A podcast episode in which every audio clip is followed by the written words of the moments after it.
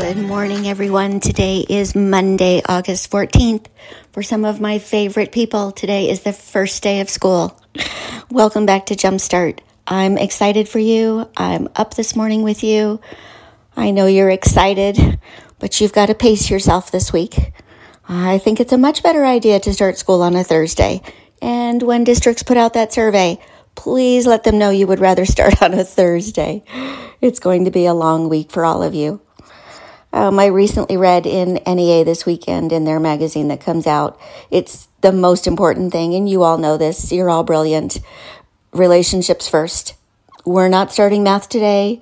Well, I'm not starting math today. You're not starting math today unless it's an activity. You're not starting reading instruction today unless it's to see what kind of books they like. But it's going to be a long, long week, and you're going to need some extra time on Saturday, Sunday to just relax. And so are the kids.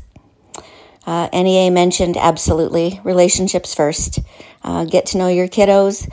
I think I mentioned small groups last week.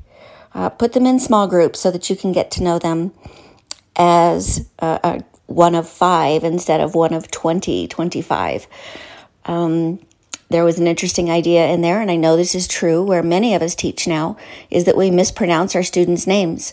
And sometimes our students don't tell us that, and we go through two months, three months calling a child by a mispronounced name. An idea they had for that was to every time that you, we mispronounce their name, we give the child a piece of candy finally, when we get it right, then we get to have the candy. But, you know, we don't want to do that to kiddos. Um, call them by their right name, pronounce it as best you can. Welcome them in, notice what their needs are, notice their new tennis shoes, notice how cute their hair looks. If they're six feet four, shake their hand and look up in their eyes and give them a big smile.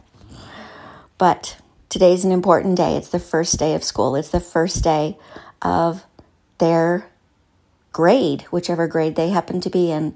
And it's your first day, sharpened pencils and all, of welcoming students back into your room, your second home, and where you do your best work.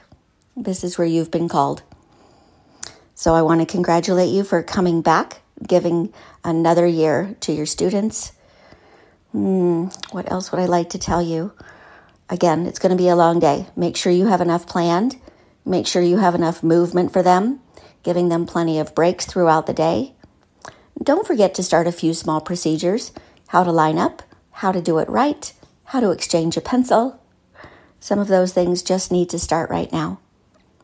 Um, something else I wanted to mention this morning, but segued into this, was that sometimes we start bad habits, just like we tell ourselves, we'll never say that to our own kids. And then those words come flying out of our mouth just as sure as we're standing there. Things to start off at the very beginning of the year. A few things I heard last year. Why are you talking? Why did you cut her hair? Why did you poke him with your pencil? Why are you sharpening your pencil? Don't ask the kiddos why. They don't know or they're not going to tell you.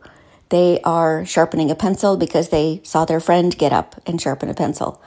They cut their neighbor's braids because those braids were there and they had their scissors. They don't really have a reason, and we're wasting time when we ask them why.